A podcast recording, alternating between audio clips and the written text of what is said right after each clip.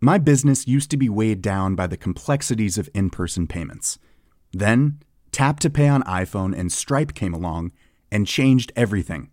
With Tap to Pay on iPhone and Stripe, I streamlined my payment process effortlessly.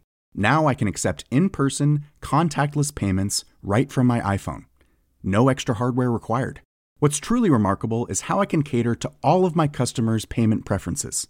Whether they're using cards, Apple Pay, or other digital wallets, Tap to Pay on iPhone and Stripe ensure a smooth checkout experience every time. And it's not just me. Stripe helps businesses of all sizes, from local markets to global retailers, scale quickly and stay agile. To learn how Tap to Pay on iPhone and Stripe can help grow your revenue and reach, visit stripe.com slash tap iPhone. I'm Sandra, and I'm just the professional your small business was looking for. But you didn't hire me because you didn't use LinkedIn jobs. LinkedIn has professionals you can't find anywhere else, including those who aren't actively looking for a new job, but might be open to the perfect role, like me. In a given month, over 70% of LinkedIn users don't visit other leading job sites. So if you're not looking on LinkedIn, you'll miss out on great candidates like Sandra. Start hiring professionals like a professional. Post your free job on linkedin.com slash achieve today. Jeg vil gøre opmærksom på, at i slutningen af episoden afslører jeg en ny produktlancering for vores medie.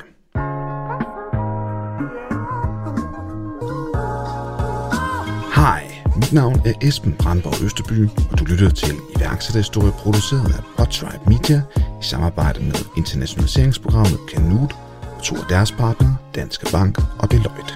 I 2010 stiftede Patrick Rønning sammen med Michael Valentin og Alexander Splid det digitale innovationsbureau Signify. Siden er de blevet 45 ansatte, har ekspanderet til Canada og Norge, blev Kasselle i fem år i streg og har fuldført over 1000 digitale projekter for globale brands og ambitiøse startups. I afsnittet kan du blandt andet høre om dengang Patrick som ung iværksætter overfor en frustreret kunde skulle holde hovedet koldt. Jeg prøver at forklare, at det arbejder vi på, og det kan jeg sagtens se, og han fortæller mig, hvor mange penge han mister i timen på, at det her system ikke kører, og øh, hvordan det i hørt er sat op med, hvor mange penge vi skylder ham og sådan nogle ting.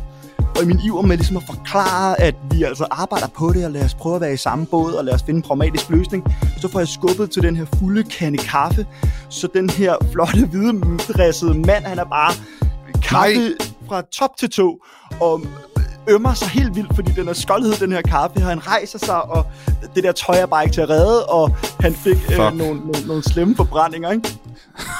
Og det er bare, jeg styrter ud i køkkenet, for ligesom at finde et eller andet, og kunne tørre ham af med, hvad jeg vil sige. Og, og jeg ved simpelthen ikke, hvordan det der møde ender. Der må være en eller anden knap, der er gået ned, for jeg kan simpelthen ikke huske, hvordan vi lige får sluttet det der af på en god måde, i virkeligheden. Ja.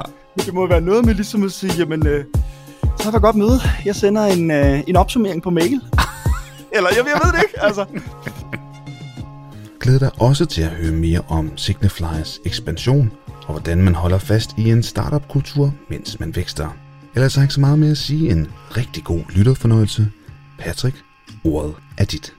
Jamen, jeg tror altid, jeg har haft øh, ekstremt meget krudt i røven, og har nok haft behov for at skulle kanalisere den her energi andre steder hen end på øh, fodboldbanen eller håndboldbanen, eller hvor øh, andre i min alder dengang brugte deres energi og jeg var nok lidt en nørd. Jeg elskede at kaste mig ud i, i ny teknologi og alt muligt andet, og jeg kan huske helt tilbage, øh, at jeg, øh, jeg lavede min egen hjemmeside på skolen. Det var i 3. klasse, og jeg kan huske, at den her hjemmeside, det var øh, en samling af spil og film og historier og dårlige dad jokes og sådan noget fra, øh, fra nettet.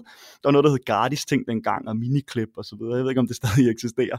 Og så lavede jeg, øh, så lavede jeg en hjemmeside her i 3. klasse, og øh, på den her hjemmeside, så er jeg så for at sætte tracking op og så videre, men jeg sørger også for at få mine venner til, at hjemmesiden blev startsiden på alle skolens computere, så øh, på den måde kunne jeg egentlig monitorere, hvordan det gik med, øh, med min besøg og optimere det her øh, site. Og det var også lidt sådan en, en movement på skolen, fordi den her IT-mand, som gik og måtte ændre alle de her forsider tilbage til skolens hjemmeside, ham var vi lidt i krig med. Og alle vidste, at det var mig, der havde lavet den her hjemmeside, men øh, det vidste skolen ikke. Og på den måde, så tror jeg, at min interesse for at skulle skabe noget, for at gøre et eller andet, som påvirker nogle mennesker, det er nok kommet den vej fra. Så man kan ret basalt sige, at ham IT-manden, han var din konkurrent, og så skulle du Lige få præcis. de andre ligesom, på, på lejen og sørge for, at den hele tiden var opdateret, så det var din hjemmeside, der lå som startsiden. Lige præcis, og den hed noget så sjovt som sjoverballade.dk. Øh, det var meget sødt dengang, og jeg kan huske, at jeg tjente måske øh, 50 kroner om ugen, eller 50 kroner om måneden i ads, som jeg havde sat op øh, i affiliate-programmer og, og, og lort, fordi jeg fik, øh, jeg fik mine venner til at sidde og klikke på de her ads her, sådan så jeg tjente 0,01 kroner hver gang, der blev, der blev klikket. Ikke? Øh, så det var måske min første sådan, øh, hvad kan man sige, kommercielle øh, tanke. Og så tredje klasse jeg ved ikke, om jeg, øh, hvad fanden det er, men, men jeg kan også huske, at, øh, at jeg legede hyret eller fyret. Jeg ved ikke, om du kan huske det program, et gammelt program, øh, måske datidens Løvens Hule i virkeligheden, øh, som kørte på TV Danmark 2. Med Claus Rieskjær, var det ikke sådan? Lige præcis. Ja. Med Claus Rieskjær, som sad, jeg tror endda, at Trump lavede en, en, en udgave i USA også. Og hele ideen var, eller hele præmissen var, at Claus Riskær, han havde nogle penge, som han ville give til den her unge, entreprenante type, øh, som så skulle drive Claus Riskærs øh, virksomhed. Og det handlede om at komme op med gode forretningsidéer, og handlede om at forstå markedet og så videre, og så videre, øh, og handlede egentlig også om at kunne samarbejde med de andre deltagere i programmet. Og så sad man inde i det her det her rum, bestyrelsesrum, og så sagde Claus Riskær, om man var hyret eller fyret, og til sidst så, så blev en af dem CEO. Og jeg kan huske, at allerede tilbage, jeg tror det var 4. klasse, at, at min bror og jeg, vi synes, det var så sjovt det her øh, at lege, og øh, vi lavede PowerPoint-shows og fik forskellige forretningsidéer, og der var altid en af os, der ligesom var øh, chefen, og så øh, fik vi nogle af vores andre venner med til at tænke det her. Men de andre, de synes, det var meget sjovere at lege fodbold eller gøre nogle andre ting, øh, hvor vi synes, det var sjovt at, at finde på de her forretningskoncepter. Øh, Ej, hvor fedt. Selv da de her øh, venner var, øh, var smuttet hjem og, og skulle spise hos deres forældre, jamen så legede vi videre, fordi vi synes simpelthen, det var så interessant at, at sætte nogle flere ord på de her PowerPoint slides og de her ja. kreative idéer, vi nu havde fået. Ikke? Så jeg tror, at den her kommercielle tankegang er egentlig kommet ind sådan fra, fra start folkeskolen i virkeligheden. Ej, for jeg kan bare godt, hvor er det fedt, for det, det hvad, hvad, hvad gammel er du i dag? Jeg er 28 år i dag. Du er 28 år, så du, jeg er 30, så det, det er sådan cirka sådan omkring samme, samtidig. Jeg kan godt huske de der gratis-spil i øvrigt også. Jeg tror, de stadig eksisterer. Det er sådan nogle hjemmesider, hvor man kunne spille sådan nogle arcade games, og øh, ja, det var sådan nogle affiliate-tider i virkeligheden. Og det var jo før, jeg, jeg kan huske, at der var Counter-Strike, eller det var, at det var så mainstream. Eller det var det i hvert fald for mig. Det var ikke sådan, at man sad og spillede multiplayer på det tidspunkt osv. Altså, der er nogle af dem, så sidder der med her, de er jo vokset op i en tid, hvor der har været teknologi og computer og mobiltelefoner mm. osv. Men vi er jo opvokset lige i krydsfeltet. Ja. Eller, fordi det kan godt være, computer har, har eksisteret i uh, også siden uh, vi blev født, men så mm. den kommercielle computer, uh, internettet sådan i ja, kendskabsgraden og, og brugen af det, uh, er jo først kommet sådan op igennem, uh, op igennem vores barndom og ungdom, kan man sige. Og, ja, og man kan sige, man havde jo, altså hver familie havde jo det her alter stående inde i deres øh, stue, ikke? Øh, og hver gang man skulle på internettet, jamen så blev man nødt til at øh, kappe forbindelsen til, øh, ja, til fastnettelefonen, ja, ikke? Og, man havde jo ikke, man havde ikke computer med i skole, som man har øh, i dag, i hvert fald ikke til at starte med, så når der skulle arbejdes på computer, så gik man over i EDB-lokalet, øh, og så videre, og så videre, ikke? Det, det var en, det var fedt. Altså, jeg synes, ja, det, det er skide sjovt. Jeg synes også, der er, der er noget nostalgi over at tænke tilbage på den, hvordan ens, øh, ens barndom og ungdom var konservant den er for eksempel i dag. Uh, ikke, at der er noget galt med nogle af delene. Det er bare... Ja, det er sjovt at tænke tilbage på. Det synes jeg sgu. Men jeg synes, det er inspirerende at tænke på, at du allerede for så tidlig en alder, altså, fordi jeg var en af, dem, jeg var en af de fodbolddrenge der, uh, mm. og, og dyrkede rigtig, rigtig meget sport, og var meget aktiv. Men, men hvor jeg kan sådan mærke forstå, at du har også været aktiv, bare på en anden måde. Altså, de var bare meget kreativ, kan man sige, og mm, spas og løjer. Jamen det er jo det, og jeg, jeg dyrkede jo sport og så videre, men jeg var bare rigtig dårlig til det. Altså jeg har altid været lidt af en, øh, en boldmongol i virkeligheden, og vidste godt, jamen det er sgu ikke her, jeg kommer til at shine. Og så har jeg været nørdet på en eller anden mærkelig måde. Jeg, jeg har kastet mig ud i, i alt muligt. Og, og ligesom, ikke noget jeg tænkt over dengang, men, men når jeg tænker tilbage, så har det jo været noget, der har smagt lidt af, af iværksætteri. Jeg kan også huske, jeg, ja. øh, jeg lavede sandwich for, for hele skolen. Der var ikke nogen kantineordning, så jeg stod og smurte, øh, smurte sandwich øh, i, i folkeskolen og tjente en 20'er per, per sandwich, der var smurt og sådan noget. Altså, det er jo sådan nogle ting, jeg et eller andet sted har kastet mig ud i op gennem min, øh, op gennem min folkeskoletid. Ja, ej, hvor fedt. Det er det klassiske iværksætteri, det er de der barndomshistorier der, synes jeg. Ej, men hvor er det fedt. Men hvordan kan du sige, at du så det videre? Fordi du snakker om, at du kunne lave nogle hjemmesider og så videre, men hvordan, hvordan hvad, hvad gør du så egentlig? Hvad, bliver din vej efter, hvad skal man sige, efter barndom og ungdommen? Sådan når du tænker på, hvad, ja, hvilken retning gik du så med alt det her? Ja, Jamen, man kan sige, øh, jeg begynder så at, at lave, øh, lave hjemmesider også for øh, venner og bekendte, og, øh, og tjener lidt på det. Men der, hvor jeg egentlig for alvor får en interesse for det her med, øh, både med det digitale, men også med det kreative space, som, som jo er der, jeg arbejder i dag, det var da jeg startede på en filmskole, ligger ude i Vedøre, noget der hedder Station Next. Og på den her filmskole, der var samlet alle mulige mærkelige typer. Øh, jeg var en af de yngste, tror jeg. Jeg tror, jeg gik i 7. og 8. klasse. Men jeg kan huske, at på, på den her filmskole, som var sådan noget, man gik til ved siden af sit studie, eller ved siden af sin skole, der var pludselig samlet nogle, nogle kreative mennesker med en passion for det at lave film jo, øh, eller det at skabe noget kreativt. Og der fik jeg øjnene op for, hvor, hvor fedt det miljø i virkeligheden er. Og jeg tror, at det var meget typisk, at, at folk påtog sig ligesom en rolle. Ikke? Man kunne være øh, instruktøren, eller man kunne være fotografen, eller, og så gik det lidt på skift afhængig af, af produktionen. Og det var i løbet af tre år, og de sidste par år, jamen, øh, så faldt man lidt i, i de samme roller, for det var dem, man ligesom synes man var, man var god til. Og jeg kunne huske, jeg faldt altid i de her lidt, lidt ledende roller i virkeligheden, altså som producer eller indspillingsleder og fandt en kæmpe interesse i, ikke nødvendigvis at være ham, der, der lavede det kreative, men det her med at få kreative mennesker til at arbejde sammen. Altså jeg synes, det her med at, at lede nogen, der er så sjove og tænker så meget anderledes til at, at, at skabe en retning og få ting til at lykkes sammen med dem, det synes jeg var ekstremt interessant. Og det var også på den her filmskole, at jeg møder øh, Michael Valentin, som er øh, en af partnerne i, i Signify, og vi startede virksomhed sammen, fordi vi havde en passion for, som var lidt større end de andres. Altså, de, de øh, synes også, det var fedt, men, men, men det var som om, vi gav, vi gav den lige lidt ekstra, og synes også, det her kommercielle var interessant. Vi lavede primært kortfilm på den her øh, filmskole. Han lavede også nogle hjemmesider, og jeg havde lavet noget hjemmeside, og vi tænkte, sammen kan vi lave nogle film. Og jeg kan huske, den første film, vi laver kommercielt sammen, det er øh, jamen, en af de film, som vi alle sammen går og tænker, hvad fanden, altså hvor bliver de produceret, ikke? Altså, du har sikkert været i Silvan eller Bauhaus, eller øh, hvor de nu er, de her små skærme, der er foran et eller andet åndssvagt tysk produkt, ja. øh, hvor at, at, at den er dobbelt til dansk, og skal forklare, hvorfor at man skal bruge det her givende produkt, ikke? Og sådan en film fik vi lov til at lave øh, for en kunde. Sådan en elspar skinne. Og jeg kan huske, det var, altså, det var så vildt. Pludselig fik vi nogle penge for at lave noget kommersiel film. Vi skulle ud og kaste øh, du ved, skuespillere, vi skulle finde locations og alt muligt andet. Ja, det er en fed øh, for at lave den her, den her lille dumme film, som, som skulle hænge nede i, øh, nede i Silvan. Men vi var så stolte. Ja, det kan jeg fandme også godt forstå. Det er det der med, jeg tror, som mange sådan oplever, det der med at sende den første faktura, det er bare en fed følelse. Ja. Altså, wow, hvad det er det værd. Og jeg kan huske, vi, vi printede den til DVD, og vi, øh, vi, vi printede sådan en label på øh, med den her, og, og i sådan en DVD-æske, og sendte den til kunden fysisk, og du ved, det var meget øh, med at prøve at gøre, gøre det sådan produktligt på en eller anden måde, ikke?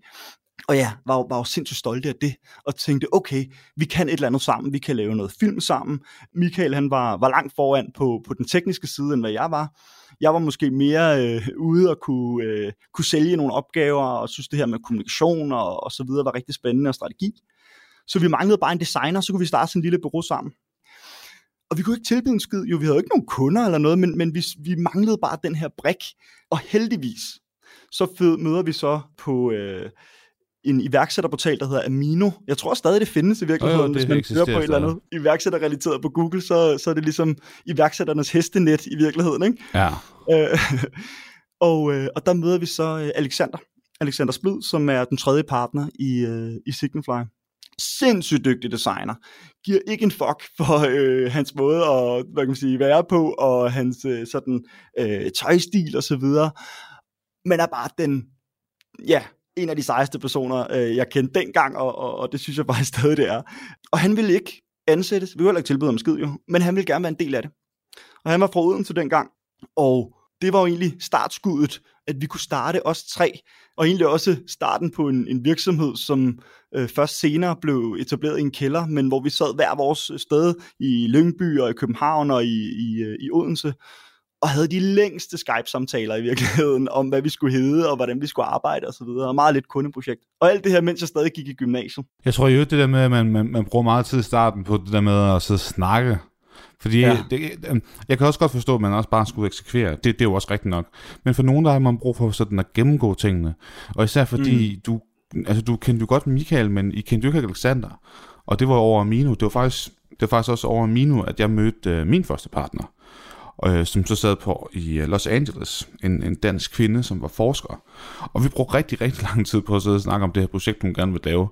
Øh, og, og selvom det aldrig rigtig endte noget sted, så var det en god læring med så at tale om, mm. hvad er det for en virksomhed, man gerne vil skabe rent kulturmæssigt, og snakke om navn og logo, design, hjemmeside. Øh, det kan godt være, at man ikke, man ikke rigtig nåede så langt, øh, og det, det, det her, det her, sådan har jeg haft flere projekter på den der måde der. Men jeg tror måske, det er meget godt for nogen at tage den der snak der, især hvis man ikke kender hinanden. Men det skal selvfølgelig ikke være en sovepude, det, det er nok lidt vigtigt at sige, fordi det skal jo også være sådan, at man kommer ud og eksekverer på noget, og får solgt noget, og kommer ud og mærke, øh, hvordan det egentlig er at skulle, skulle få kunder. Ja, lige præcis, og man kan sige, at vi havde jo heller ikke så travlt. Øh, vi fik jo stadig, øh, altså boede jo hjemme, og fik jo stadig vores, øh, vores SU i gymnasiet og sådan nogle ting, så det var jo ikke fordi, det var, der var ikke sådan en burning platform for, at nu skulle vi ud og tjene penge til lejlighed og, og børn og alt muligt andet, men, men der var en, en kæmpe energi, og hver gang vi fik et projekt til håndører, altså småpenge, jamen så lagde vi så meget energi og overperformede så meget, at vi kunne bruge den case til at, at vise andre, at vi havde lavet noget arbejde. Um, ja. Og jeg kan huske, at, at da vi så, ja, jeg blev færdig på gymnasiet, jamen så flytter vi ned i min forældres kælder. Sådan et, øh, et kælderrum i virkeligheden, som øh, var godt støvet. Ja, den klassiske og, kælderhistorie. Sådan, mand. Det var det og vi får, øh, vi får kørt i, øh, i IKEA og får hentet nogle, øh, nogle møbler der, og får støvsuget og får, får ordnet, og, øh, og sidder så i den her kælder. Og jeg kan huske, at, at mine forældre, det har de jo stadigvæk, øh, en, en bar i kælderen inde ved siden af, som er, øh, jeg tror det er sådan 70'er ting, at alle skulle have sådan en, en bar i en kælder i villager.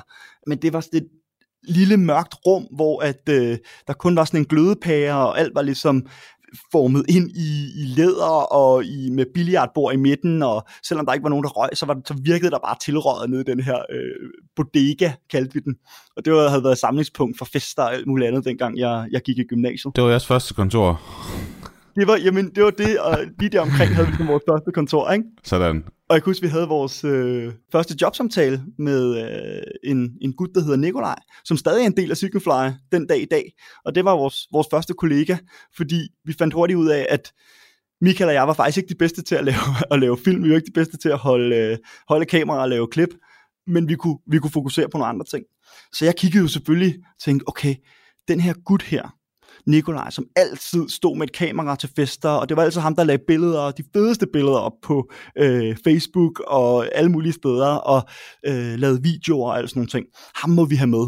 Så ham øh, fik jeg inviteret ind en eller anden eftermiddag ned i den her skumle kælder, og han sagde, at han godt kunne huske, at han var ind der til en eller anden øh, fest engang, og så videre, og så videre. Jeg forklarer ham om konceptet, og han hopper sgu på, og det, det er sindssygt fedt. Og der var vi jo så høje over egentlig at have vores første, øh, vores første kollega ombord. Så vi var også fire, der sidder i den her kælder, og jeg havde ansvar for vores salg, og øh, jeg kan huske, at altså, det var jo alt, hvad der kunne kravle og gå af potentielle kunder, der blev ringet op og kontaktet. Altså, øh, både på Amino selvfølgelig, men jeg kan også huske, der var et jobopslag i en lokal avis, som mine forældre gav mig, hvor der stod, at de søgte en eller anden marketing intern eller et eller andet. Jeg ringer op og siger, prøv, I skal ikke bruge en marketing intern, I skal bruge uh, the new and upcoming agency, vi hedder Signify og så videre, så videre, og få overtalt til, at vi ligesom kan komme ind og lave nogle af de her uh, små marketingopgaver for, for den her kunde. Så ah, det var fedt. virkelig bare noget med at skrabe ind, hvad der var af projekter. Men det var en fed, altså det var, det var sjovt, og det gør jo egentlig også, at vi vi kom videre, fordi vi var kun i min forældres kælder et par måneder, før vi kommer ind øh, i nogle store, flotte lokaler inde i Bredgade, fordi vi får lov til at sidde sammen med en, en virksomhed derinde, som vi hjælper med nogle ting. Og derinde, der, øh, der er der øh, et, øh, et founderpar, som har et par virksomheder. Øh, en af dem er en virksomhed, som har et e-commerce setup, altså en e-commerce platform, som de har kunder på. Og nogle af de andre virksomheder, de havde, var, øh, var nogle andre ting. Og de ville bare hellere bruge energien de her andre steder. Så øh, de ville til USA og ville starte en af de andre virksomheder op. Så relativt hurtigt øh, spørger de os faktisk, om vi ikke har lyst til at overtage det her etablerede øh, e-commerce øh, virksomhed. Og vi kigger på hinanden og sådan, øh, jo, det, det kan vi da godt. Og der er altså 16 medarbejdere og øh, en, en stor vigtig kundeportefølje og så videre på. Pludselig så går man som, som 18-årig knæk ned fra kælderen til at stå inde på store, flotte lokaler i Bredgade og have ansvar for alle de her øh, Ej, for det mennesker, og have øh, ansvar for alle de her kunder. Overdrog de så bare virksomheden til jer, eller forblev de som partner, så ansat jer, eller hvad, jeg forstår det helt. Ja, jamen det er et godt spørgsmål, men, men der skete det, at de to gutter her, de skulle til USA og starte det her op, og havde ligesom behov for nogen, der drev deres virksomhed. Og vi lavede lidt det samme. Altså, de skulle over og starte en anden virksomhed, ikke? Men, men den jo. virksomhed, de havde her tilbage på Bredegade, den var de stadig ejere af. Vi øh, overtog bare, kan man sige, ledelsen af den, og så sagde vi, at hvis det her skal lykkes, så skal vi ikke have to virksomheder. Så bliver vi nødt til udad til at vise os som en samlet virksomhed. Det får vi mere styrke af. Og det fik vi faktisk overtalt dem til, at de i en periode skiftede navn til Signify, og vi eksternt havde, hvad kan man sige, en samlet virksomhed. Men bag facaden, der var to virksomheder. Der var vores virksomhed, og så var der deres virksomhed. Og nye salg som vi lavede, de kom ind i vores virksomhed, og opsalg på eksisterende kunder i deres portefølje, det kom ind i, ind i deres virksomhed. Og det var ikke en holdbar forretningsmodel for dem over tid, fordi man kan ikke vækste en virksomhed af kun at kigge på sådan eksisterende kunder og, og, og lave mere salg på dem. Så vi vidste godt, der ligesom var en, en endtime på det. Men pludselig så kunne vi udad til vise, at vi var en etableret virksomhed med 16 øh, medarbejdere og en røvfuld kunder, der gjorde, at når vi så var ude i marken og skulle sælge projekter ind til os selv, så kunne vi sige, kig på vores hjemmeside, se alt det andet her, vi, vi går og laver. Selvom du stod der som 18 år, ej, det har også virkelig en lille smule malplaceret, tror jeg. Har det ikke det over for jeres kunder? For når du stod der som 18 år, kan man jo godt se, at du ikke har fuldskæg og, og sixpence eller et eller andet. Men, og jeg øh, forstår ikke, at folk har siddet du ved, og kigget og tænkt, hvem er den der lille bebumsede dreng, der kommer ind og skal fortælle, at han er den nye kundechef for, øh, for min... Øh, ja, her er ja. alle de kunder, vi har haft, men det er jo så over en, en, en årrække, kan man sige, som, som, som ja. ikke var dig, men, men, men den virksomhed, jeg overtog der. Nå, nej, hvor vildt, mand. Jamen, det var jo bare en crazy tid. Øhm, Øh, jeg kan huske, at øh, jeg havde jo en helvedes masse kundemøder, for pludselig havde jeg fået en kæmpe kundeportefølje, jeg også skulle tage mig af, og jeg vidste ikke, når jeg mødte ind om morgenen, hvad det var, jeg kom ind til. Jeg vidste ikke om de her øh, founders, øh, som var flyttet til USA, om de faktisk var kommet hjem nogle dage. Det gjorde de en gang imellem, og så havde de lavet mødelokalet om, om det sådan en studiebolig. Altså det var med plakater og seng i midten af, af rummet. Og min partnerkollega Alexander, han boede på kontoret. Der var ikke noget bad på det her kontor, så to gange om ugen, så tog han op i svømmehallen for at, at gå i bad, fordi han var blevet, han havde slået op med sin kære. Han var jo fra Odense, ikke? så han havde slået op med, med, øh, med sin kære kæreste, som han havde fået i København, og, og havde ikke noget sted at bo, og skulle jo komme på arbejde. Så det var sådan en blanding mellem de her flotte lokaler i Bredgade, som jo øh, stod fint, men i virkeligheden så åbnede man dørene, øh, og så måtte man sådan med foden øh, halvdiskret skubbe øh, sure underbukser og øh, øh, stokker sådan lidt til siden og sige, hey, vi skal bare sidde i køkkenet, tror jeg, i dag, fordi vores mødelokaler er optaget, ikke? Mens man hørte, at der blev snorket øh, i kap øh, med alle de mennesker, som på mærkelig vis øh, fandt, at det gav mening at, at sove på kontoret. Altså, det minder mig om lidt om den der, hvad hedder det, øhm, Steve Jobs film der med Ashton Kutcher, hvor, øh, hvor, hvor der kommer ham der investoren ind. Det ligner et eller andet sådan, et eller andet, et eller andet der er løgn, kan man sige. mm det var en blanding mellem noget rock and roll og, og et forsøg på at være det her øh, etablerede bureau med, med, med styr på det hele. Og vi får jo også nogle rigtig spændende kunder, altså, øh, så jeg synes egentlig, vi, vi formåede at, at balancere det relativt fint. Og jeg startede på CBS og, øh, og fik også taget en kandidat der og sådan noget. Men det der så sker, kan man sige, i forhold til, til den her konstellation, der er, ja, vi får, noget, vi får noget medvind af, at vi pludselig udad til virker større og mere etableret, end vi er, men vi ved godt, at modellen er ikke holdbar over tid. Og det er den bestemt heller ikke, fordi, og det stopper også lidt før, vi måske havde, havde håbet, eller havde regnet med, fordi det her e-commerce system begynder at falde fra hinanden. Så pludselig, så står jeg med en masse glade kunder, som jeg begynder at lære at kende, til at stå med en masse rigtig sure kunder. Og den eneste, der kunne løse det her problem, han var rejst til USA, og han havde travlt med alt muligt andet end øh, at, at løse de her problemer her. Det var simpelthen det værste, fordi jeg står jo, vi har jo overtalt den her virksomhed til at kalde sig det samme, som vi hedder. Det hedder også Signify, så udadtil var vi jo den samme virksomhed. Det vil sige, at det var også vores, øh, hvad kan man sige, reputation, der var på spil her, og, og, og der var kæmpe ejerskab i, at det her skulle lykkes. Og så falder det her system bare fra hinanden. Og jeg kan huske, at, at jeg sidder til et møde og har været til forelæsning på CBS fra 8 til 10 og sidder op hele natten, og der var, der var rigtig meget drøn på den gang. Og skynder mig ind på kontoret, for at skulle holde et, øh, et krisemøde med en kunde, der havde inviteret ind til, øh, til klokken halv 11. Og når ind og er sådan lidt, du ved, og han sidder, han er øh, sådan meget, øh, meget flot mand, og i klædt fuldstændig hvidt tøj. Og han sidder øh, med solbriller i håret, og med det dyreste ur og alt muligt andet, fordi han, ejer så, han er sådan inden for fashion og, og, og, og lifestyle. Og hele hans forretning kører på den her platform. Og han er bare sur. Og jeg kan huske, at jeg ligesom går forbi nogle af mine kollegaer på vejen i det der møde, og de laver bare, du ved, det der halshug-tegn til mig, og sådan, du ved, den er, den er helt gal, ikke? Og øh, jeg har heldigvis fået en af mine kollegaer til at lave øh, lidt, øh, lidt kaffe i en stempelkande, der, der står, og vi sidder og, øh, og jeg siger, øh, nå, skal vi tale om det? Og så kigger han på mig og siger, øh, jamen jeg ved ikke, hvor vi skal starte. Du ved jo, min forretning er fuldstændig ude at skide nu, når jeres system ikke fungerer. Og øhm, jeg prøver at forklare, at det arbejder vi på, og det kan jeg sagtens se, og han fortæller mig, hvor mange penge han mister i timen på, at det her system ikke kører, og øh, hvordan det er hørt at sætte op med, hvor mange penge vi skylder ham, og sådan nogle ting. Og i min iver med ligesom at forklare, at vi altså arbejder på det, og lad os prøve at være i samme båd, og lad os finde en pragmatisk løsning, så får jeg skubbet til den her fulde kande kaffe, så den her flotte, hvide, mand, han er bare kaffe Nej. fra top til to, og ømmer sig helt vildt, fordi den er skoldhed, den her kaffe, og han rejser sig, og det der tøj er bare ikke til at redde, og han fik øh, nogle, nogle, nogle slemme forbrændinger, ikke? Og det er bare, jeg styrter ud i køkkenet, for ligesom at finde et eller andet, og kunne tørre ham af med, hvad jeg vil sige, og, og jeg ved simpelthen ikke, hvordan det der møde ender. Det må være en eller anden knap, der er gået ned, for jeg kan simpelthen ikke huske, hvordan vi lige får sluttet det der af på en god måde, i virkeligheden. Uh. Men det må være noget med ligesom at sige, jamen, øh, så har vi godt møde. Jeg sender en, øh, en opsummering på mail. Eller jeg, jeg ved det ikke, altså. ah, hvor er det vildt. Shit. Nå ja. Åh, oh, man, det er godt, at vi lige fik den med os. Åh, oh, for sådan. Men, men det, det, det sætter også bare ligesom, hvad skal man sige, øh, at det, man kan sige, det sætter barn for, hvorhen de står på det her tidspunkt.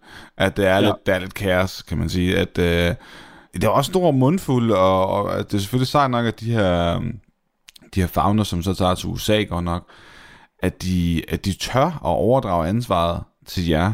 Hvad har de selv tænkt? Altså, fordi de, I, I har jo ikke nogen forståelse for det der, den platform der. Altså, I er jo ikke koder, kan man sige. Jo, altså Michael, han er jo, han har jo øh, studeret på ITU på det her ah, tidspunkt. på den måde, yes. Og vi har jo vist, at vi, at vi kan vores shit i virkeligheden. Og jeg tror, vi, du ved, vi er stadig med, med rand ryg og, og fortalte, at, at det her kunne vi, kunne vi godt lykkes med. Så jeg tror, de har haft en, en klar tro på, at det her skulle nok, skulle nok lykkes i virkeligheden. Og så tror Alright. jeg bare, der var noget andet, der hæv. Altså ja. det var, at de skulle bare afsted mod, øh, mod USA, ikke? Øhm, og så må de finde ud af, hvem fanden kan lede virksomheden, kigge ud over deres medarbejdere og sige, men okay, det er i hvert fald ikke en af dem.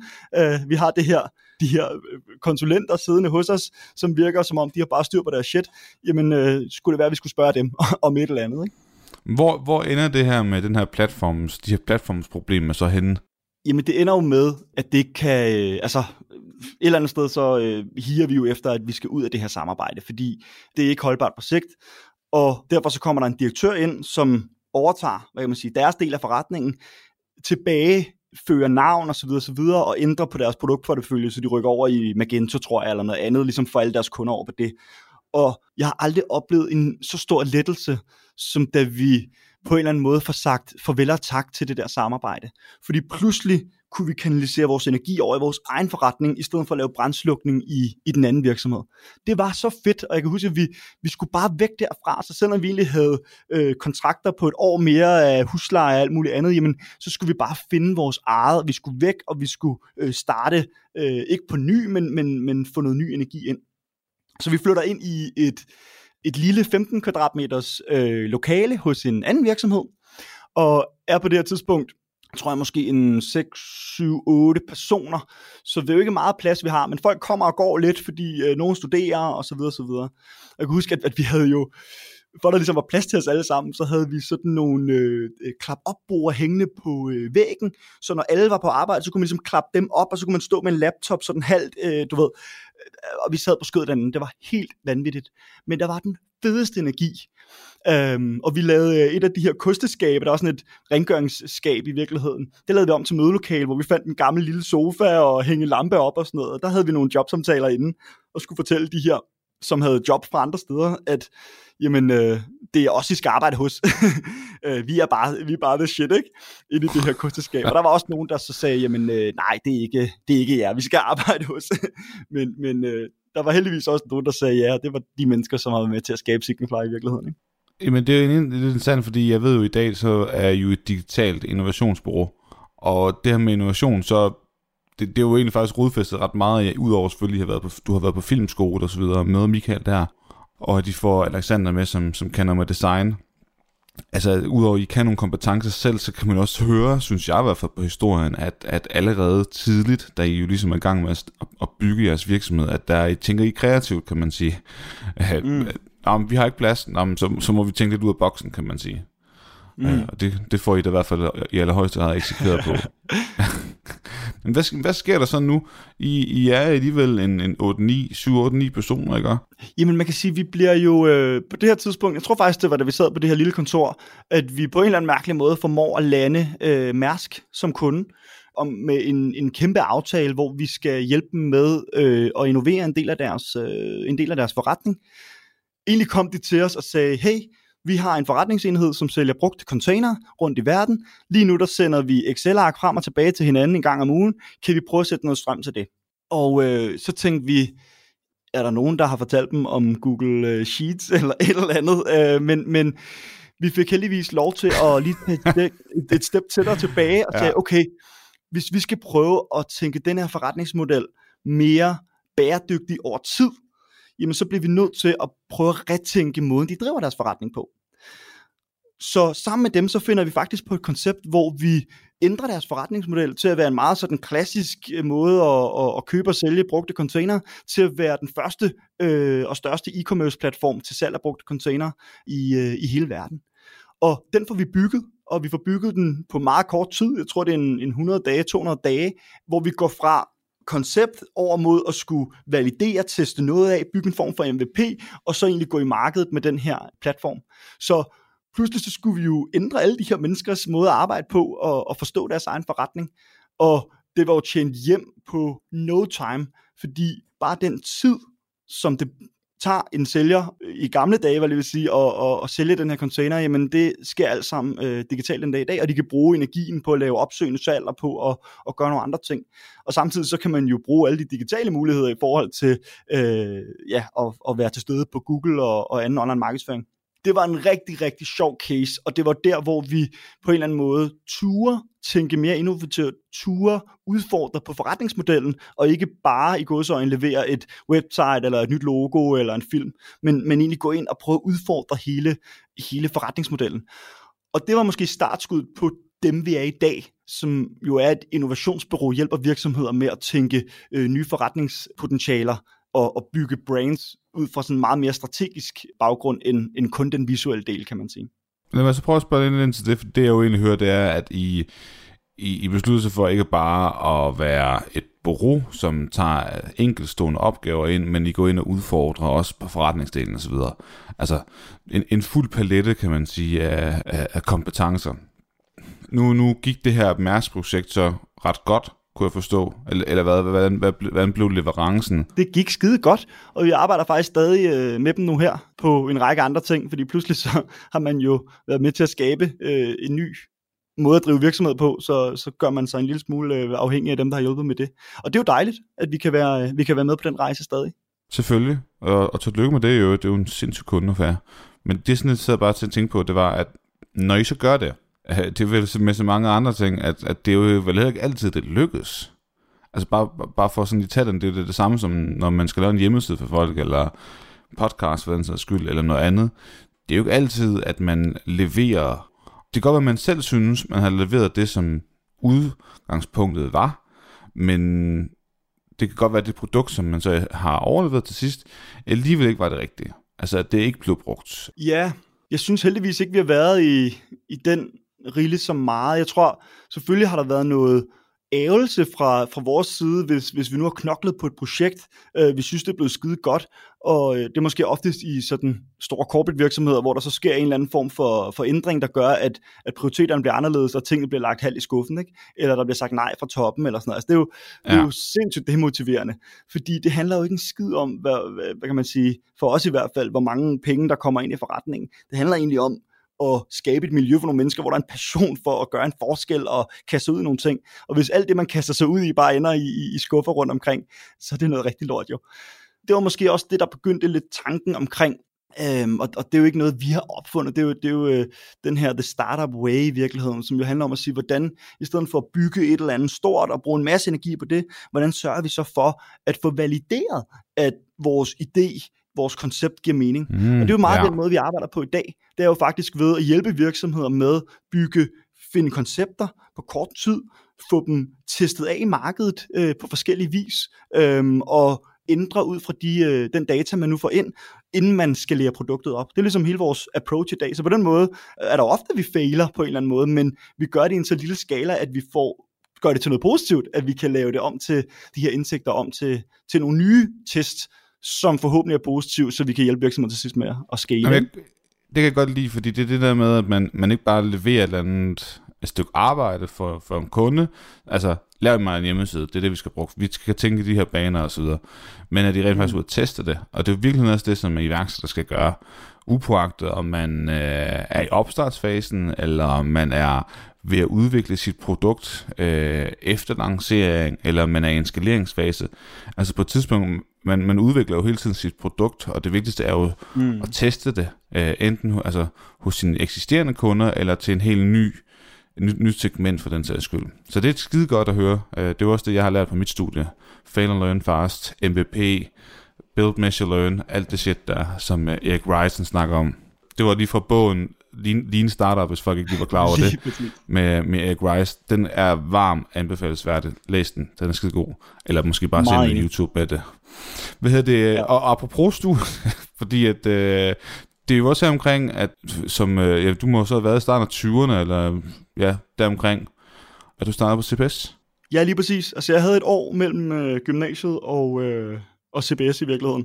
Og det var der, hvor vi sad i kælderen, og hvor vi øh, kom ind i Bredegade og så videre. Og så tænkte jeg, okay, men jeg bliver nødt til, jeg ligesom sat noget op øh, for mig selv, at, at jeg vil gerne også have en, en uddannelse. Jeg ved egentlig ikke, jeg tror, det handler rigtig meget om, at, at øh, det var jeg nysgerrig på. Jeg var nysgerrig på studielivet i virkeligheden, på det med at, at være studerende, og på det her med at, at få det her sociale netværk. Og egentlig, så helt tilbage, så har jeg altid gerne vil, jeg var ekstremt optaget af at skulle hjælpe andre. Så på den måde, så øh, var det egentlig min største drøm at, at blive læge, og jeg skulle med læger uden grænser til et af de øh, tredje verdens lande, og, og gøre en stor forskel der. Men der var et eller andet, der skete i gymnasiet, selvom jeg egentlig havde valgt de rigtige fag til at kunne komme ind på medicin, så fandt jeg ud af, okay, jeg skulle nok få meget krudt i røven til at lære alle de der latinske øh, betegnelser udenad. Og jeg begyndte at interessere mig for strategisk kommunikation, og for hvordan man med kommunikation kan påvirke mennesker. Jeg synes det her med, også med, med, egentlig med, med, med politik, ikke så meget det politiske del af det, det kommer lidt siden, men meget mere med det, med, med den spin og den kommunikation omkring politik, hvordan det game ligesom kører, var virkelig interessant. Mediernes indspilning og sådan noget. Og, og det tror jeg var, øhm, samtidig med at jeg så startede virksomhed, peget over mod, jamen så skulle jeg nok ikke ind og boge den på medicin, så skulle jeg nok øh, læse noget andet og så, så kom jeg så ind på, på CBS, ikke? Men altså, meget af min studietid gik jo også på at, at være tidligt inde, og så øh, poppede der jo mails ind, og jeg, jeg fik jo simpelthen så meget øh, arbejde, altså Signify-arbejde lavet på læsesal og i forelæs, kedelige forelæsninger og sådan noget. Øh, meget mere, end jeg måske i virkeligheden fik, fik lyttet efter og fik læst. Men sådan tror jeg, der er mange, der har det. Den, der har startet virksomhed, mens de studerer.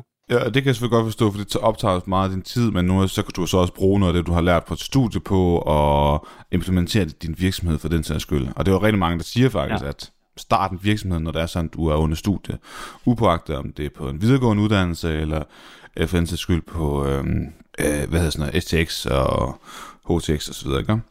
Øhm, det er ikke tidspunkter, der ligesom skal holde en tilbage på, men det, når du er på studie, så har du bare så mange der er så mange muligheder, og der er, no, der er nogle ekstra ting, der er jo konkurrencer, der er, der bliver ofte sat nogle ting gratis til rådighed, lokaler og mentorordninger mm. osv. Det er jo ting, du ikke så tit får, når det er sådan, du er færdig.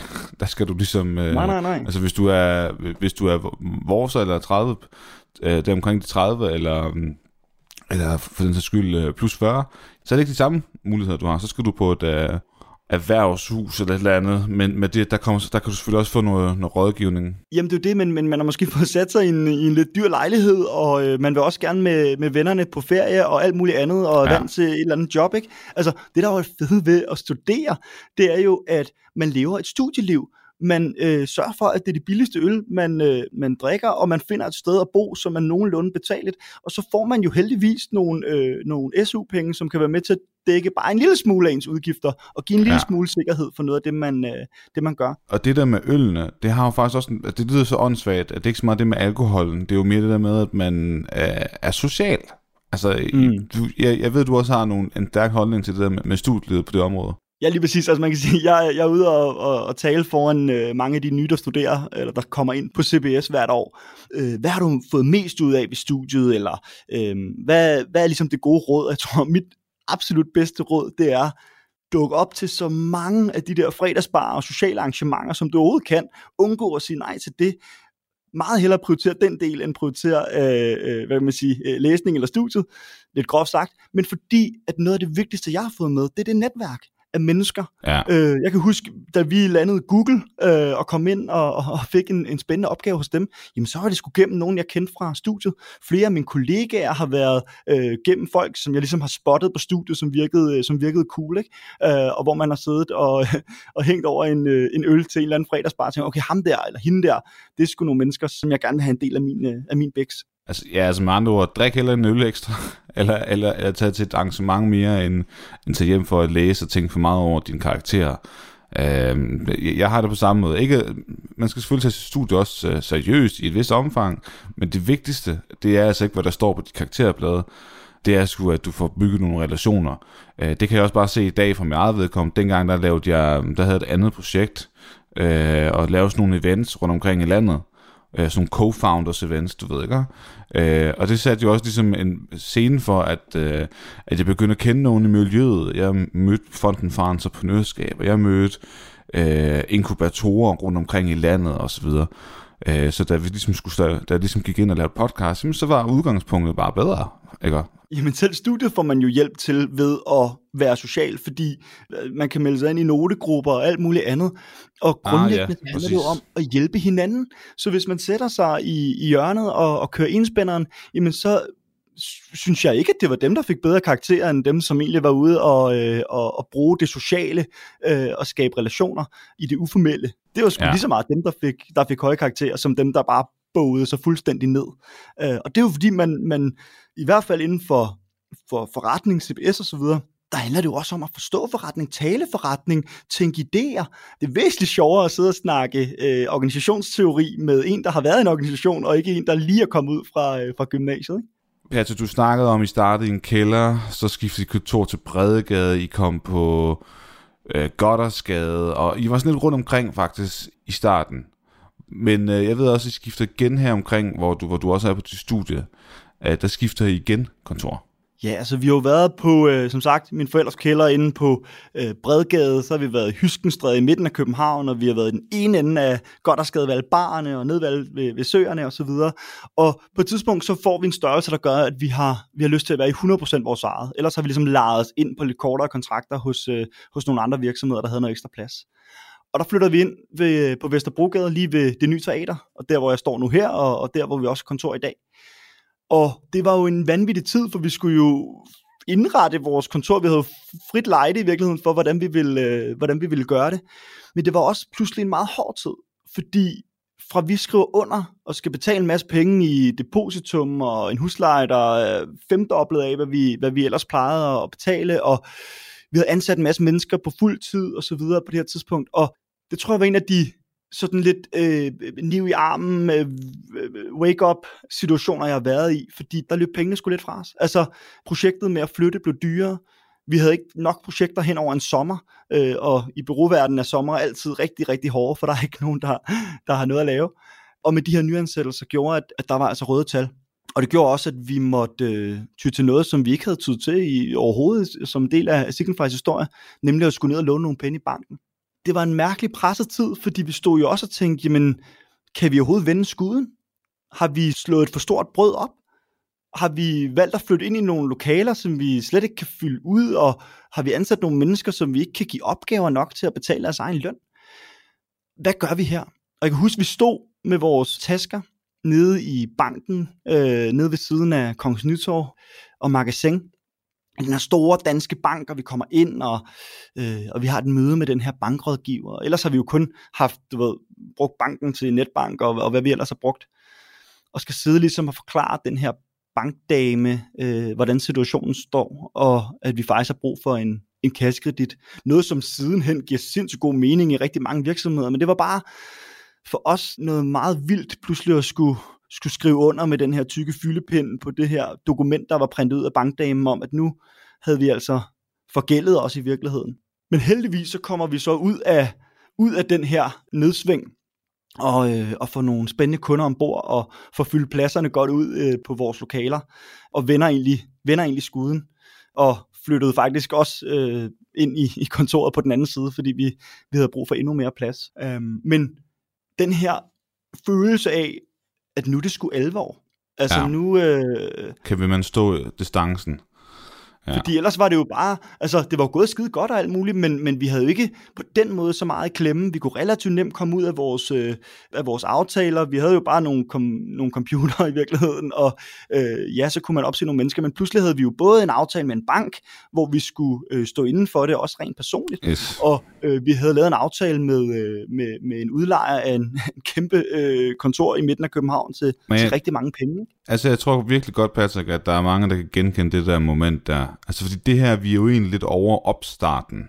Altså vi, mm. vi er i gang, vi har fået kunder, du har fået nogle ansatte, men hvis man har de globale ambitioner, hvis man har, ja jo det er sådan set upåagtet, om man har globale ambitioner, nej, men hvis man gerne vil vækste, hvis man gerne vil øh, se, om man kan stå distancen sådan på den lange bane, og ikke bare i nogle år eller, eller en periode, så tror jeg, man kommer til det moment, jeg må, jeg, jeg må indrømme, at jeg, jeg kan virkelig genkende den følelse, ikke fordi jeg har stået nede i banken og skulle, mm. øh, skulle, skulle have en kasse til vores virksomhed, men, men, men vi har også nået en størrelse nu her inden for det sidste år, hvor, hvor vores level er meget større, og, og hvad, kan, hvad, fanden skal, hvad kan vi egentlig drive til?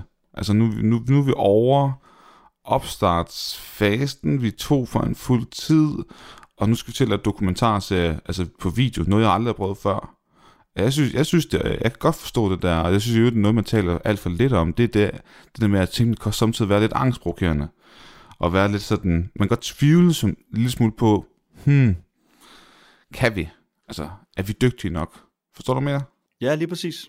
Det virker måske også lidt mærkeligt, at vi lige sidder og snakker om det her, men jeg synes egentlig, det er vigtigt, fordi at, at det er for sjældent, vi snakker om de her ting her, i, i det her økosystem. Det er meget sådan succes på succes, og, og selvfølgelig kommer vi også, snakker vi jo også igennem folks historie her, som, som vi også har gjort med dig, om, om de nedture, man har haft, eller de udfordringer, de sjove anekdoter med, med ham med, med kaffen ud over det hvide tøj og så videre. Altså, og, og det er selvfølgelig også især sjovt sådan at se lidt tilbage på, det kan jeg godt forstå.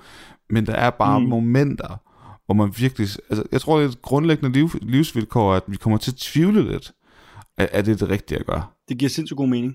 Ja. Men jeg vil så også sige, at, at lige i vores situation, så synes jeg, at når vi har de perioder, så kan jeg virkelig, så bliver jeg virkelig stolt af at være en del af et team, Præcis. hvor folk hen bare knokler for, at det kommer til at lykkes. Og det er som om, man rykker endnu tættere sammen, når der ligesom er lidt pres på. Hvorimod der, hvor vi skal passe på i virkeligheden, det er, når det går for godt. Altså vi skal sørge for, at vi ikke falder i en rille og, og tager ting for givet, men hele tiden tænker på, hvad er hvad er next step i virkeligheden, og hvordan sikrer vi, at vi også har en berettigelse om, om et år, og at vi har, øh, har opgaver og projekter nok øh, i, i fremtiden. Det, jeg tror, du har fuldstændig ret. Er, det, er der ikke sådan et ordsprog, der hedder What doesn't kill you makes you stronger? Ordsprog, det er en dejlig sang ja, ja, ja, det er også rigtigt øhm, nej, nej, det, jeg tror, det var mere det der med, at man, man, man har nogle kampe, også i sin, øh, altså, det er jo ikke kun i forretningslivet, det er også i, i ens privatliv. Jeg synes samtidig, når man så har haft nogle af de der skænderier, eller udfordringer, eller hvad det nu har været, og man kommer ud over dem, og man får talt ud, og man kommer videre, så bliver relationerne, eller for det, det, det, den sags skyld i en forretningssammenhæng, teamet og kulturen, altså stærkere. Det ved jeg, at det er også ligesom nogle af de der overvejelser, som selv har gjort dig efter den her den her oplevelse, du har haft på det her tidspunkt, at det her med teamkultur, at det, ja, det er bare grundstenen i, uh, i ens virksomhed. Helt sikkert. Altså jeg tror, at uh, det her med at have fornemmelsen af, at folk har ens ryg, at vi er, we are in this together, altså det er måske noget, der står endnu stærkere, når man er i nogle udfordringer. Det kan både være, være store udfordringer, økonomiske udfordringer, det kan også være det modsatte, altså at vi, at vi har så travlt, at, at, at hvordan sørger vi for ligesom at servicere alle vores kunder på en god måde, men, men grundlæggende følelsen af, at folk har ens ryg, og at man er, man er et team, det er simpelthen så stærkt, og det er jo noget af det, vi lægger ekstremt meget vægt på. Det er jo vores kultur, vi screener alle vores kollegaer for at have øh, sådan et entreprenant mindset, sådan en startup mentalitet, og det handler jo egentlig grundlæggende om, at man ikke skal sætte sig selv i en kasse, sådan, jeg kan kun det her, og det, øh, så må I give mig opgaver, der passer inden for det, men at man tager ansvar og ser en fælles øh, indsats i at udvikle øh, forretninger i at løse problemer.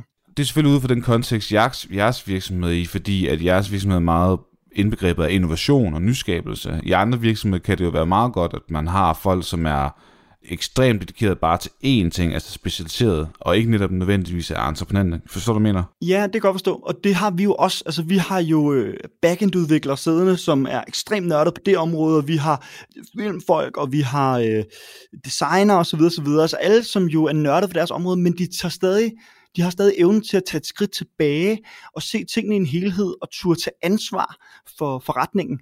Og det tror jeg er det vigtigste i alle virksomheder. Det er, at man laver en kultur, hvor at man ikke laver micromanagement på folk, men hvor man giver dem en autonomi til at kunne byde ind med det, de nu kan øh, og tage ansvar på sig. Øh, det tror jeg også skaber meget mere motivation i virkeligheden øh, i et team. Og, og den her kultur, det er jo noget af det, vi har kæmpet rigtig meget for. Måske det er kommet naturligt til os, fordi vi er unge mennesker, der leder unge mennesker. Øh, vi kender måske vores egen generation i virkeligheden. Og det har været noget af det, vi har talt allermest om på ledermøder og alt muligt andet. Det er, hvordan sørger vi for at skabe de absolut bedste rammer for, at vores kollegaer de kan have det godt, og de kan, de kan performe. Og performance og det her med at være glad i sit job, de ting hænger bare så godt sammen. Og jeg kan huske helt tilbage, det var jo noget af det første, vi, vi overhovedet sagde, hvorfor har vi startet Signify? Jamen det handlede egentlig om, at vi ville skabe de fedeste studiejobs for os selv. Og den vision, kan man sige, har vi jo bragt med videre. Nu er det ikke studiejobs, nu er det nærmest livsstil, man, man, man tager på sig, men, men grundlæggende, så er det en af vores absolut vigtigste områder, det er at skabe et miljø, hvor man har den her kultur, man ikke kan lade være med at være en del af. Man kan ikke lade være med at stoppe om morgenen og komme ind, fordi det er bare nogle, nogle fede mennesker, øh, fede unge mennesker, som man, man omgives af. Og jeg kan huske, en af de følelser, hvor jeg vidste, okay, her er vi eddermane med nailet den på kultur, men også måske en af de følelser, hvor, fordi tiden går og så videre, og folk spørger, nej, men er du ikke stolt? Og sådan noget. Jo, jeg, jeg er pivstolt, men det er ikke noget, man tænker så meget over, fordi tiden jo bare går. Men jeg kan huske, vores første rigtig store fest, som er en indflytterfest på det her nye kontor, vi flyttede ind i, hvor der dukker 500 mennesker op. Der er live band, og der er fri bar, og der er mad, og det er altså kæmpe setup.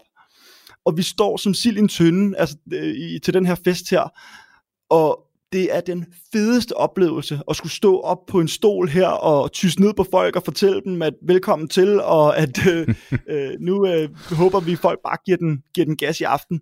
Ja. Men det var også en hyldst til alle vores kollegaer i virkeligheden, for det var alle deres venner, de havde fået lov til at invitere med.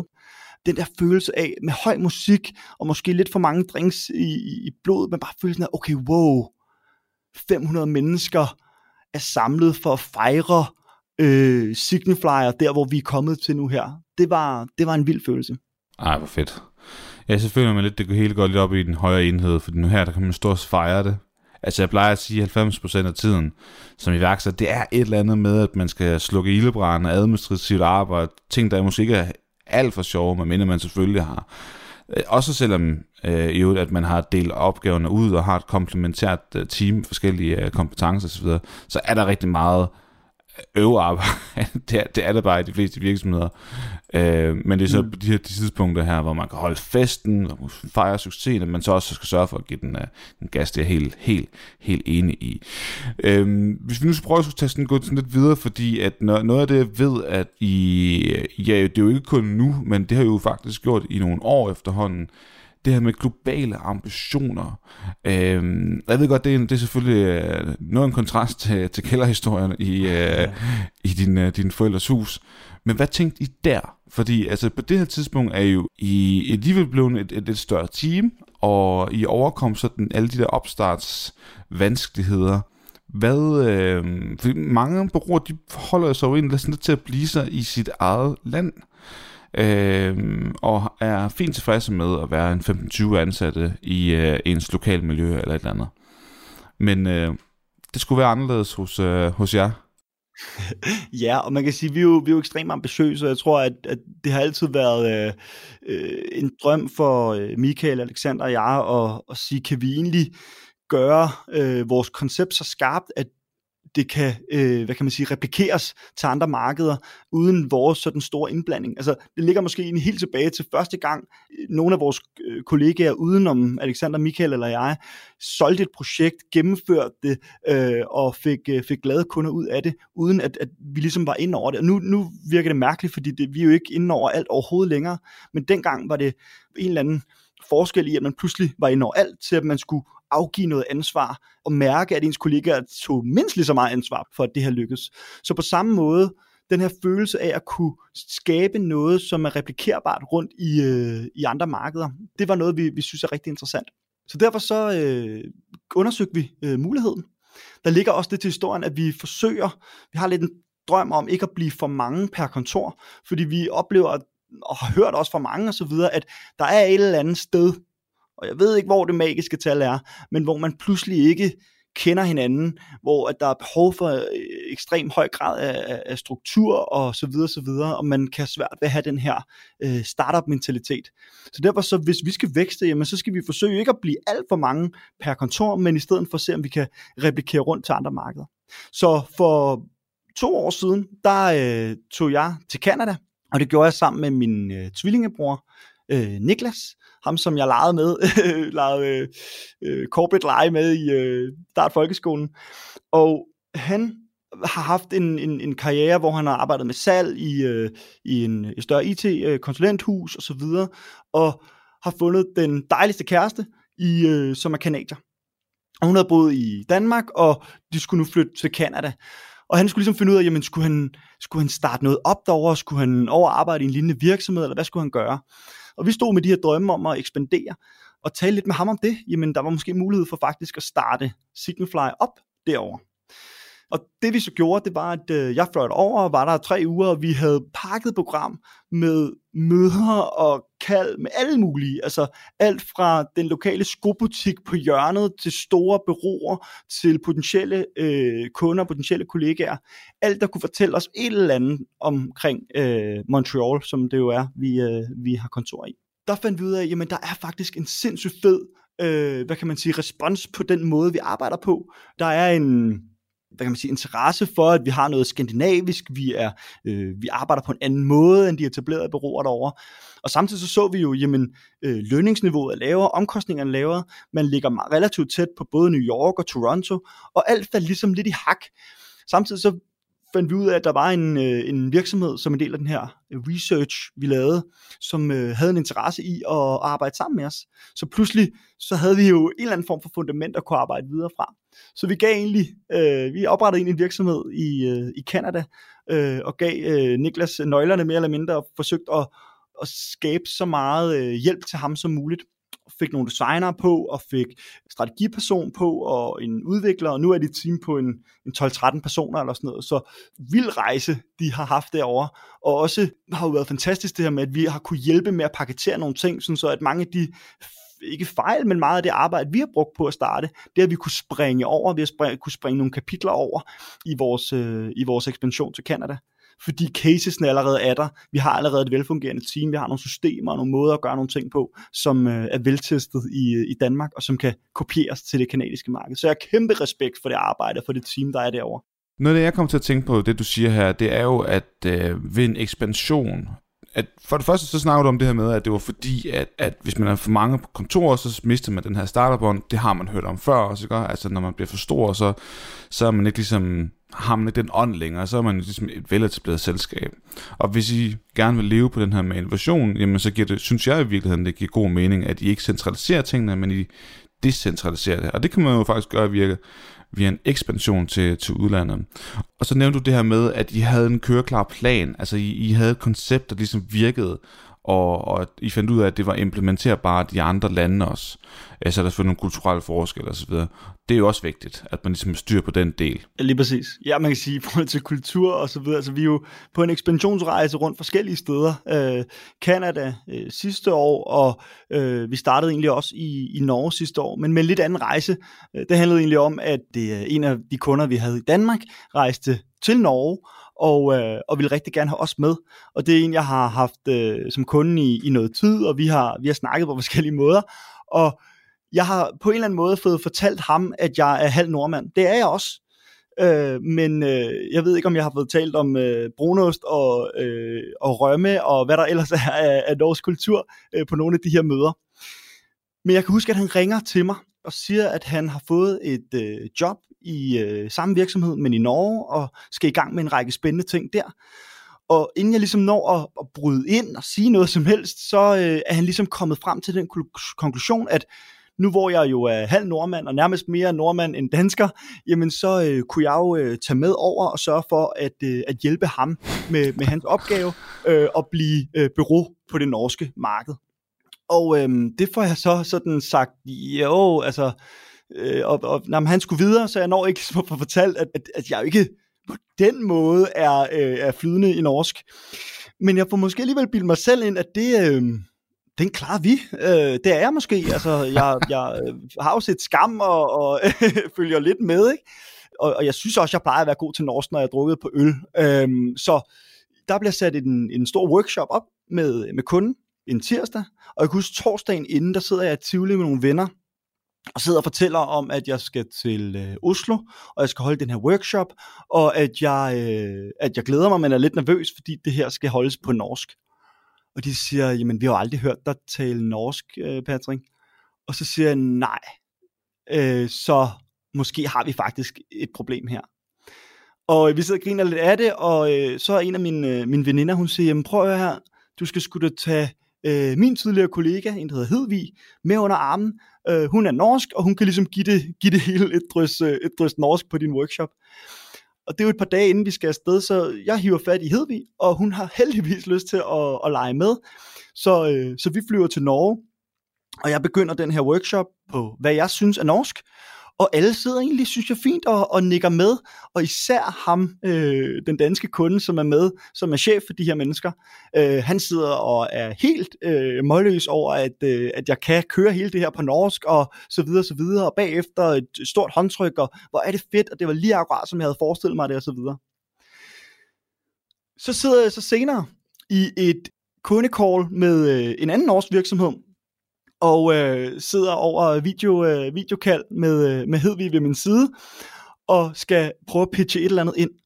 Og jeg begynder så, fordi jeg er jo helt klar på, at, øh, at norsk, det kan jeg. Så jeg begynder at forklare om Signify på norsk. Og så ser jeg bare, at det her team, de flækker af grin på den anden side af, af det her videokald. Og det samme gør min nye kollega Hedvig ved siden af mig og jeg forstår ikke, hvad, der, hvad jeg gør galt, så jeg fortsætter lidt, og de kan simpelthen bare ikke lade være med at grine, og jeg kigger øh, sådan helt spørgende på, på Hedvig og siger, altså hvad, hvad, hvad sker der? Hun siger ikke noget, fordi hun har også ligesom tænkt, jamen øh, ham der, min nye chef, skal jeg fortælle ham, at han ikke kan norsk, eller hvad, hvad, hvordan skal jeg ligesom navigere i det? øh, og, og, og de nye kønner, de fortæller bare, at er du ikke sød bare at tale dansk, fordi det der forsøg på norsk, det er æderman med halvhjertet. Ja. Øhm, men upåagtet, så øh, driver vi en, øh, en rigtig god forretning i Norge nu her, og 10-20% i perioder af vores, øh, af vores omsætninger faktisk gennem øh, vores norske kunder. Men jeg øh, har altså fået at vide af mine kære kollegaer, at øh, det er på dansk fra nu af, eller engelsk. du lander den alligevel. Ej, hvor er det sjovt. Hvad hedder det? Øh, jeg ved også, at øh, at, at så er der noget med øh, New York, og der er noget med noget London og så videre, fordi øh, det går godt i Norge og Canada, men I vil også gerne videre. Jamen, vi skal videre. Vi skal ud og etablere os øh, en række steder inden for de næste par år. Og øh, blandt andet derfor så har vi jo været en del af, af det, der hedder Canute, som jo er et fantastisk koncept, hvor man egentlig samler virksomheder, som har ekspansionstanker, og egentlig flyver dem hen til det marked, som øh, de tænker at ekspandere til, og så kører I igennem forskellige forløb om, hvordan det nu er muligt at, at starte op i det givende marked.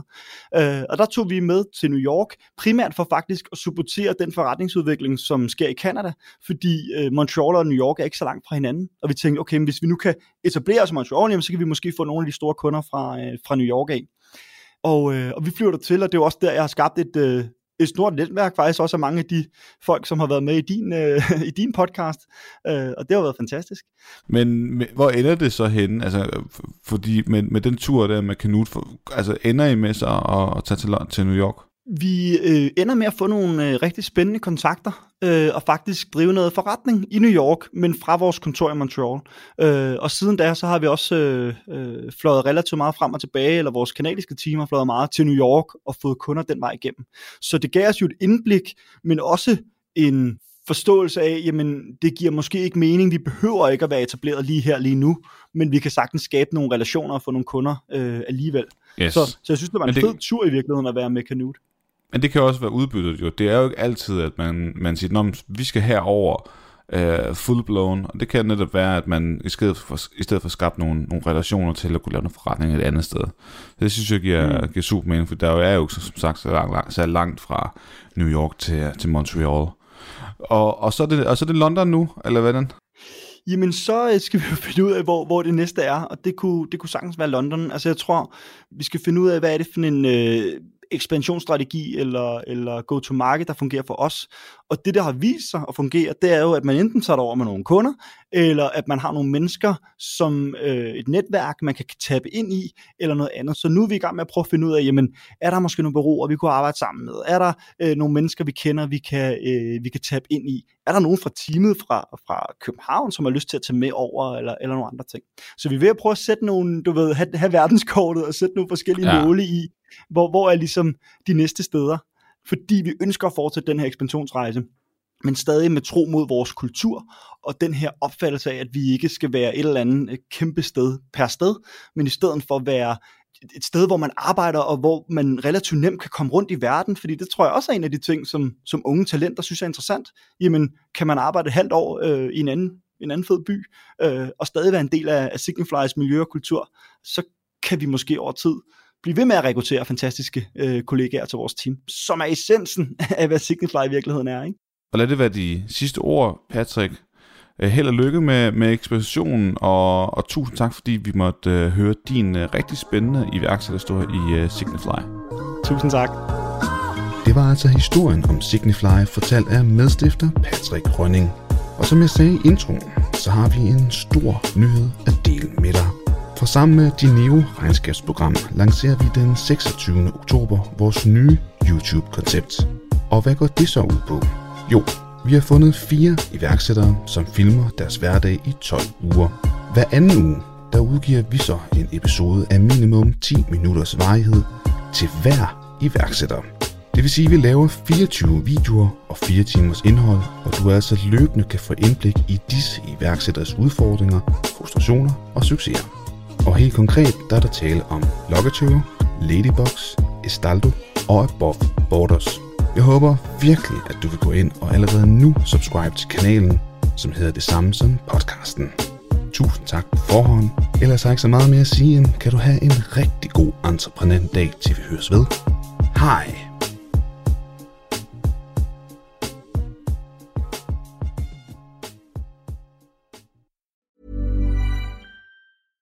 My business used to be weighed down by the complexities of in person payments. Then, Tap to Pay on iPhone and Stripe came along and changed everything. With Tap to Pay on iPhone and Stripe, I streamlined my payment process effortlessly. Now I can accept in person, contactless payments right from my iPhone. No extra hardware required. What's truly remarkable is how I can cater to all of my customers' payment preferences. Whether they're using cards, Apple Pay, or other digital wallets, Tap to Pay on iPhone and Stripe ensure a smooth checkout experience every time. And it's not just me. Stripe helps businesses of all sizes, from local markets to global retailers, scale quickly and stay agile. To learn how Tap to Pay on iPhone and Stripe can help grow your revenue and reach, visit stripe.com slash tap iPhone.